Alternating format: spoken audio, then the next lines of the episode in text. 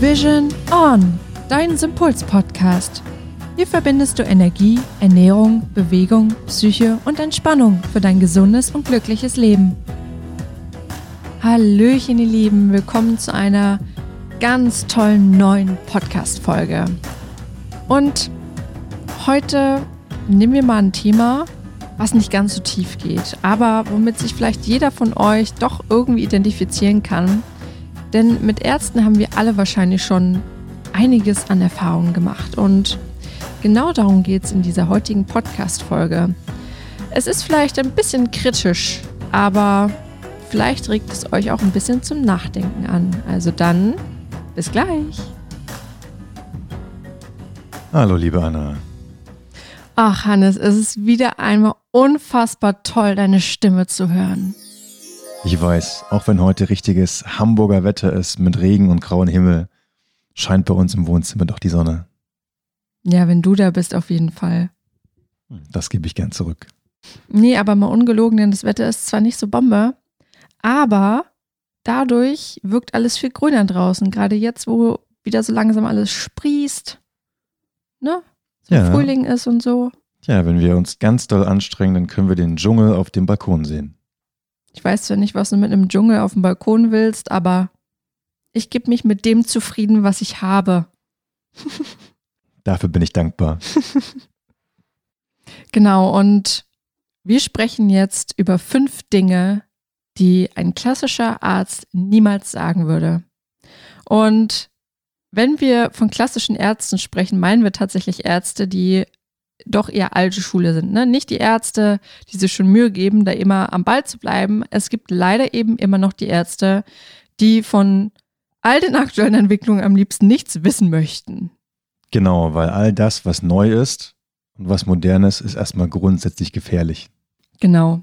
Und deswegen sind wir auch schon direkt bei Punkt Nummer eins, was diese Ärzte niemals zu dir sagen würden. Der erste Satz, den fand ich sehr witzig. Erzählen Sie mir Ihre Krankheitsgeschichte so detailliert wie möglich und fangen Sie ganz von vorne an. Wir haben Zeit. Also, wenn ich tatsächlich was erlebt habe in meiner Laufbahn, meiner Heilungslaufbahn, dann tatsächlich nicht, dass ein Arzt mir gesagt hat, er hat Zeit. Und auch nicht, dass ich tatsächlich meine Krankheitsgeschichte so detailliert beschreiben sollte. Ich habe vielleicht so ein paar Dinge, paar Dinge genannt, aber im Prinzip ist es ja immer so ein sehr offenes Gespräch. Und wenn ich jetzt mal so drüber nachdenke, was ich quasi bei meiner Heilpraktikerin alles eigentlich vorher ausfüllen musste im Bogen und worüber wir da alles gesprochen haben, dann muss ich sagen, das sind schon Welten.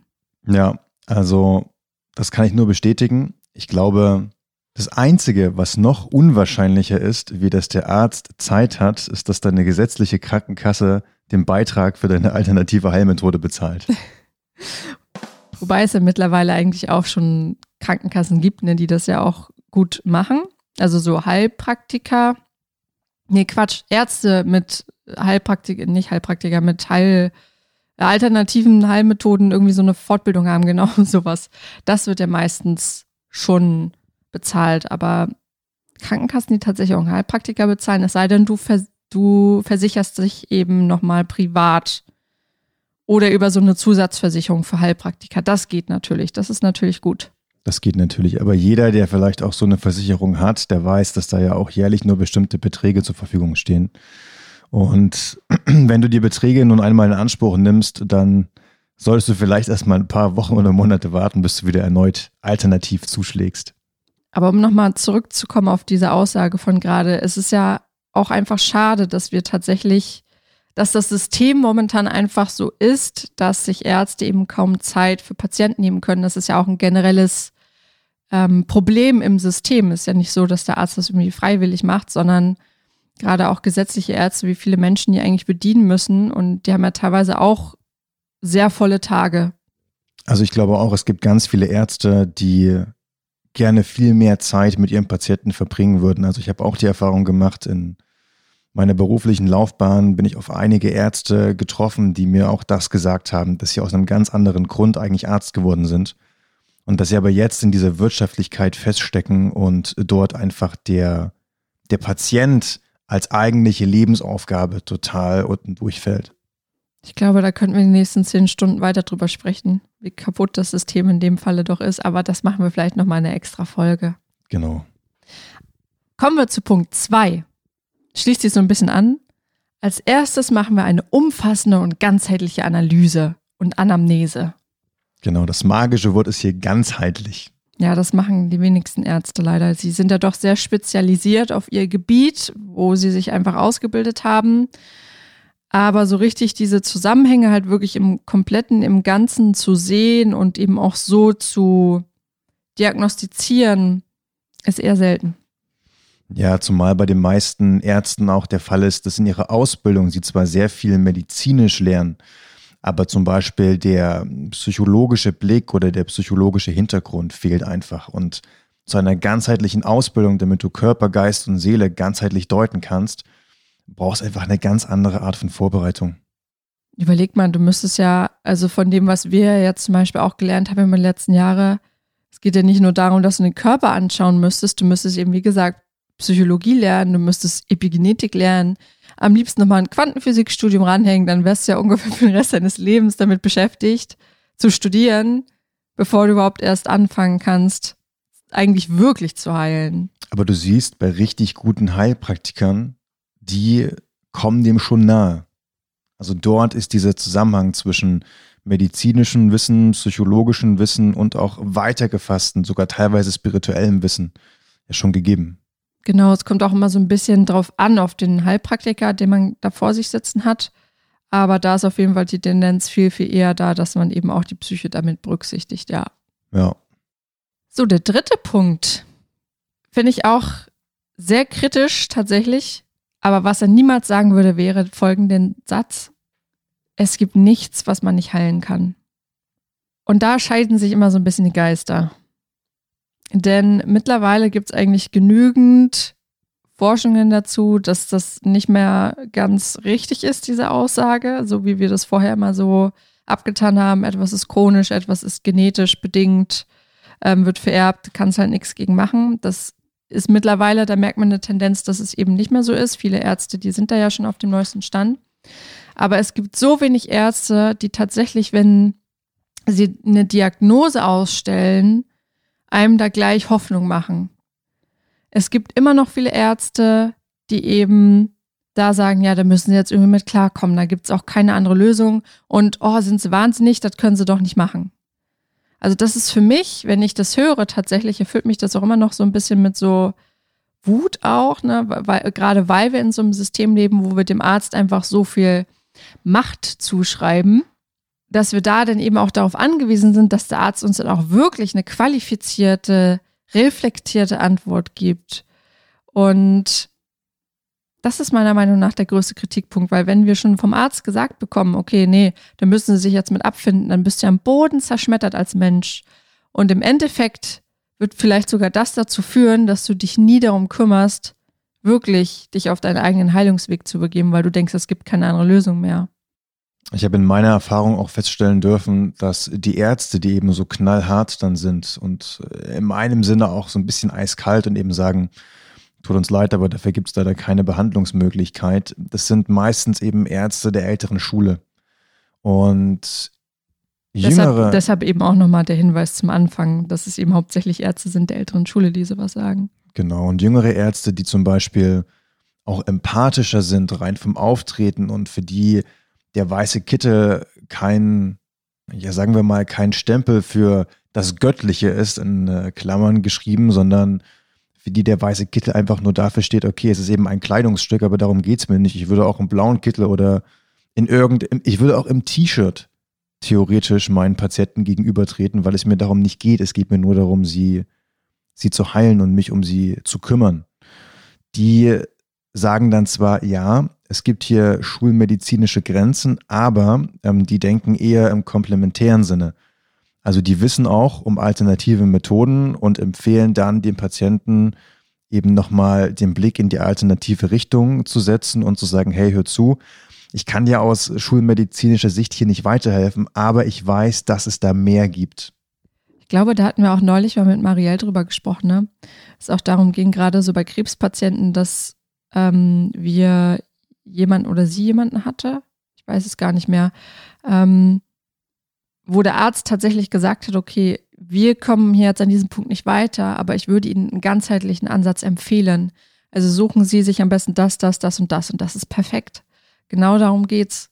Wenigstens das zu sagen, wenigstens da so Mut zu machen, nicht vorher zu sagen, nee, also das, da hilft jetzt nichts, da müssen sie jetzt, keine Ahnung, Chemo machen und dann können sie hoffen, dass sie noch zwei Monate zu leben haben, ist meiner Meinung nach grob fahrlässig. Und ich glaube auch für jeden Patienten, also wenn ich einem Arzt gegenüber sitze und ich habe einen Arzt, der so flexibel ist im Denken und der nicht darauf beharrt, dass seine Methode die richtige Methode ist und das Allheilmittel, wenn das nicht funktioniert, dann ist das Thema durch. Ich glaube, dass so, so jemand, wenn der vor dir sitzt, dass der dir auch ein ganz anderes Gefühl vermittelt.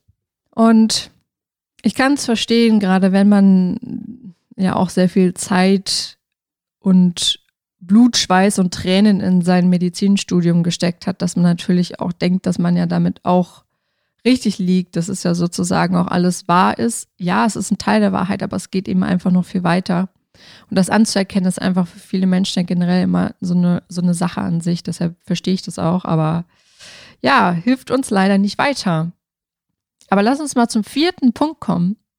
auch ganz schön. Vertrauen Sie auf Ihr Gefühl.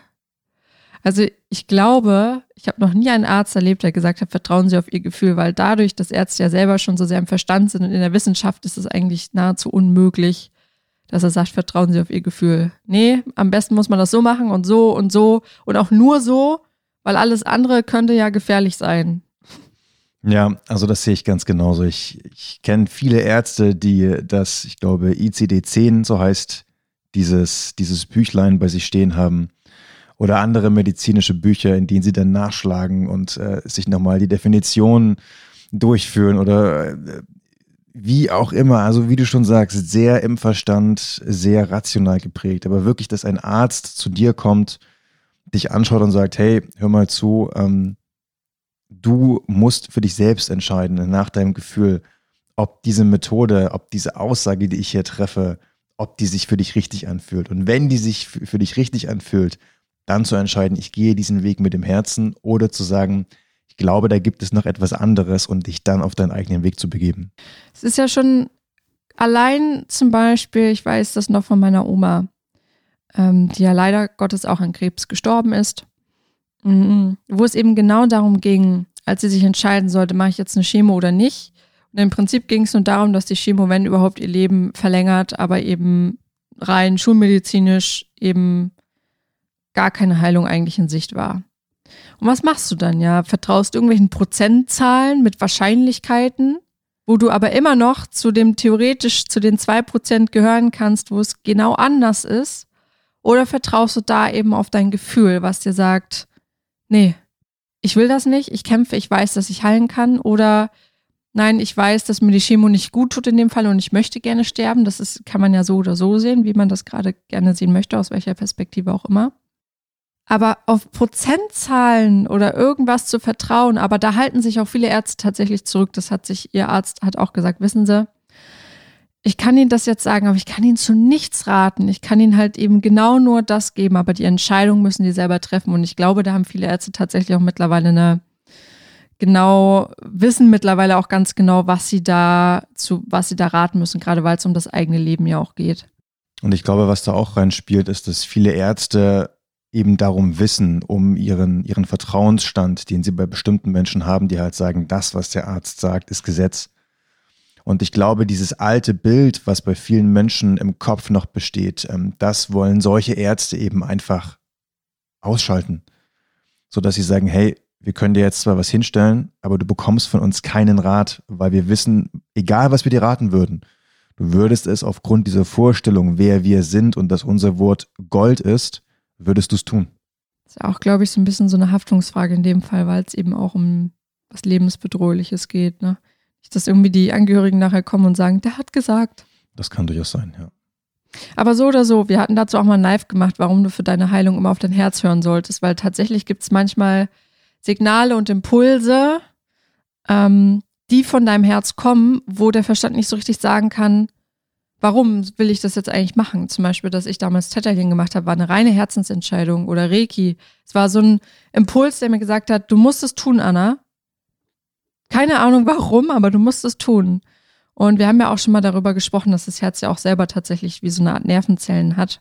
Auch die Verbindung zur Seele ist, zur eigenen Bestimmung. Ähm, und genau darauf halt eben auch einfach manchmal zu hören.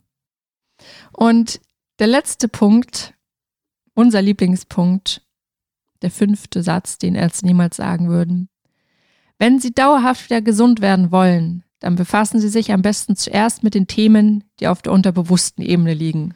Also keine Ahnung, ich glaube, so ein Arzt, äh, klar, es gibt viele Ärzte, die sagen, es ist irgendwie psychosomatisch und dann wird das aber halt so hingestellt und so abgeklatscht. Ne? Viele Patienten oder Klienten sind dann auch total frustriert, weil das so dem Motto ist, ja, sie selber sind, ne, haben irgendwie Schuld daran, das ist irgendwie Stress und irgendwie machen sie sich zu viel. So hm, ist natürlich immer eine Interpretationsfrage, das ist eigentlich darunter gar nicht so oft gemeint.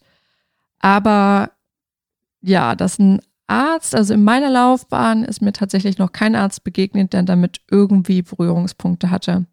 Aber ich weiß auch, und das ist das Schöne, dass gerade jetzt so in diesen jungen Ärzten, die so langsam nachkommen, die halt auch ein spirituelles Verständnis haben, ganz anders mittlerweile an die Sache rangehen.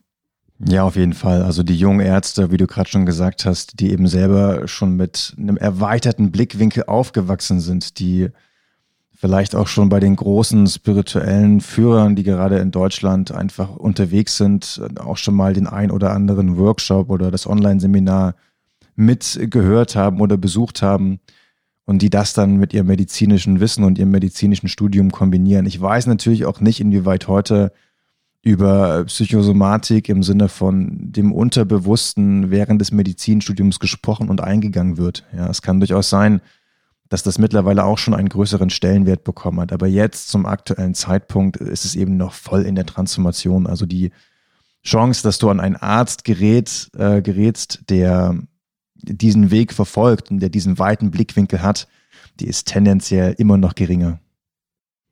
Was aber nicht heißt, dass es jetzt Zeit ist, den Kopf in den Sand zu stecken oder den Sand in den Kopf, wie ich immer so schön sage. Denn hier sind wir auch wieder bei dem Gefühl. Je mehr du selbst im Gefühl bist, je mehr du deinem Herzen folgen kannst, desto einfacher wird es dir auch fallen, die jungen Ärzte oder die Ärzte, die vielleicht älter sind, aber trotzdem modern, jung und flexibel geblieben sind, die zu erkennen und dann auch in der gemeinsamen Zusammenarbeit mit ihnen, vielleicht sogar auf dem komplementären Weg, das für dich Richtige zu finden. Und vielleicht bist du auch gerade Arzt oder Medizinstudent, der hier gerade zuhört. Ähm, nimm dir einfach diese Dinge vielleicht nochmal zu Herzen, hör auch nochmal durch unseren Podcast, durch die anderen Folgen durch. Du wirst einfach auf viele Dinge stoßen, wirst dich vielleicht auch nochmal mit vielen Forschungen, anderen Wissenschaften, Wissenschaftlern auseinandersetzen, die eben auf dem Gebiet tätig sind. Nimm das eben einfach als Impuls zu sagen, okay, ich werde es einfach besser machen. Und wir stehen auch eben gerade, wie du gerade gesagt hast, Hannes, in so einer Zeit des Umbruchs. Das heißt, wir merken, dass gerade sehr, sehr viel Änderung passiert. Und gerade auch durch die sozialen Medien, wenn man einfach verfolgt, was es dort für Menschen draußen gibt. Viele junge Ärzte, die nachkommen, die ganzheitlichen Ansatz haben und, und, und. Also da passiert so viel momentan und das finde ich so schön. Und ich würde mir einfach wünschen, dass entweder die Menschen, die tatsächlich gerade in diesem, in dieser alten Schule noch sind, entweder wirklich sich aufraffen, vielleicht nochmal zu schauen, okay, was steckt wirklich dahinter, wie geht es wirklich noch tiefer? Oder eben zu sagen, okay, vielleicht bin ich auch einfach in einem Alter oder eben in, an einem Punkt, wo mir das einfach schwerfällt und dann zu sagen, okay, dann überlasse ich halt das Feld wirklich denjenigen, die da einfach weiterkommen als ich. Also klar, es ist eine Form von Stärke ja auch, die man dann dort zeigen muss. Und auch eine Form von Mut, die man dann dort zeigen muss. Wir freuen uns umso mehr auf die nächsten Jahre und kommenden Jahrzehnte, die wir gestalten werden, auch wir als Heiler. Und wir hoffen natürlich auch, dass das medizinische System, ich greife da vorweg, ne, wir wollten das mal eine extra Folge machen, aber dass wir einfach da ganz anders auch in Bezug auf Heiler sein, in Bezug auf Spiritualität, dass es tatsächlich einfach mal einen Ansatz geben wird, was beides miteinander vereint.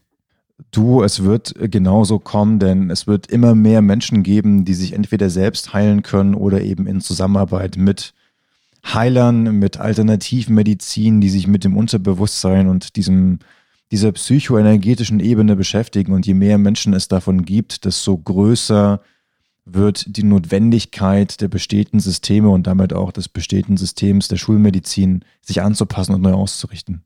So ist es. So, ihr Lieben, also bevor wir jetzt hier noch zu lange schnacken und wir das ganze System revolutionieren, werden wir mal die Folge für heute beenden und uns in Tag 4 unseres Workshops begeben, denn wir haben ja gerade unseren Healing Magic Workshop voll am Laufen, sind da voll eingespannt und ja, sind ganz berührt von all den Menschen, die da gerade teilnehmen und für sich Dinge erkennen und auch in diesen Prozess kommen. Und ich merke, dass mich das mit total viel Energie auch erfüllt. Tja, so an euch da draußen, jedes Mal, wenn wir von einem Live zurück sind, dann tanzt Anna durch die Wohnung und springt im Dreieck. Und macht Yoga in der Küche. Macht Yoga in der Küche, einfach weil sie so aufgeladen ist durch das, was wir mit diesem Workshop einfach den Menschen zurückgeben können. So, also, wenn euch die Folge gefallen hat, hinterlasst uns gerne eine Bewertung. Wir würden uns riesig freuen, damit es einfach so, so viele andere Menschen erreicht.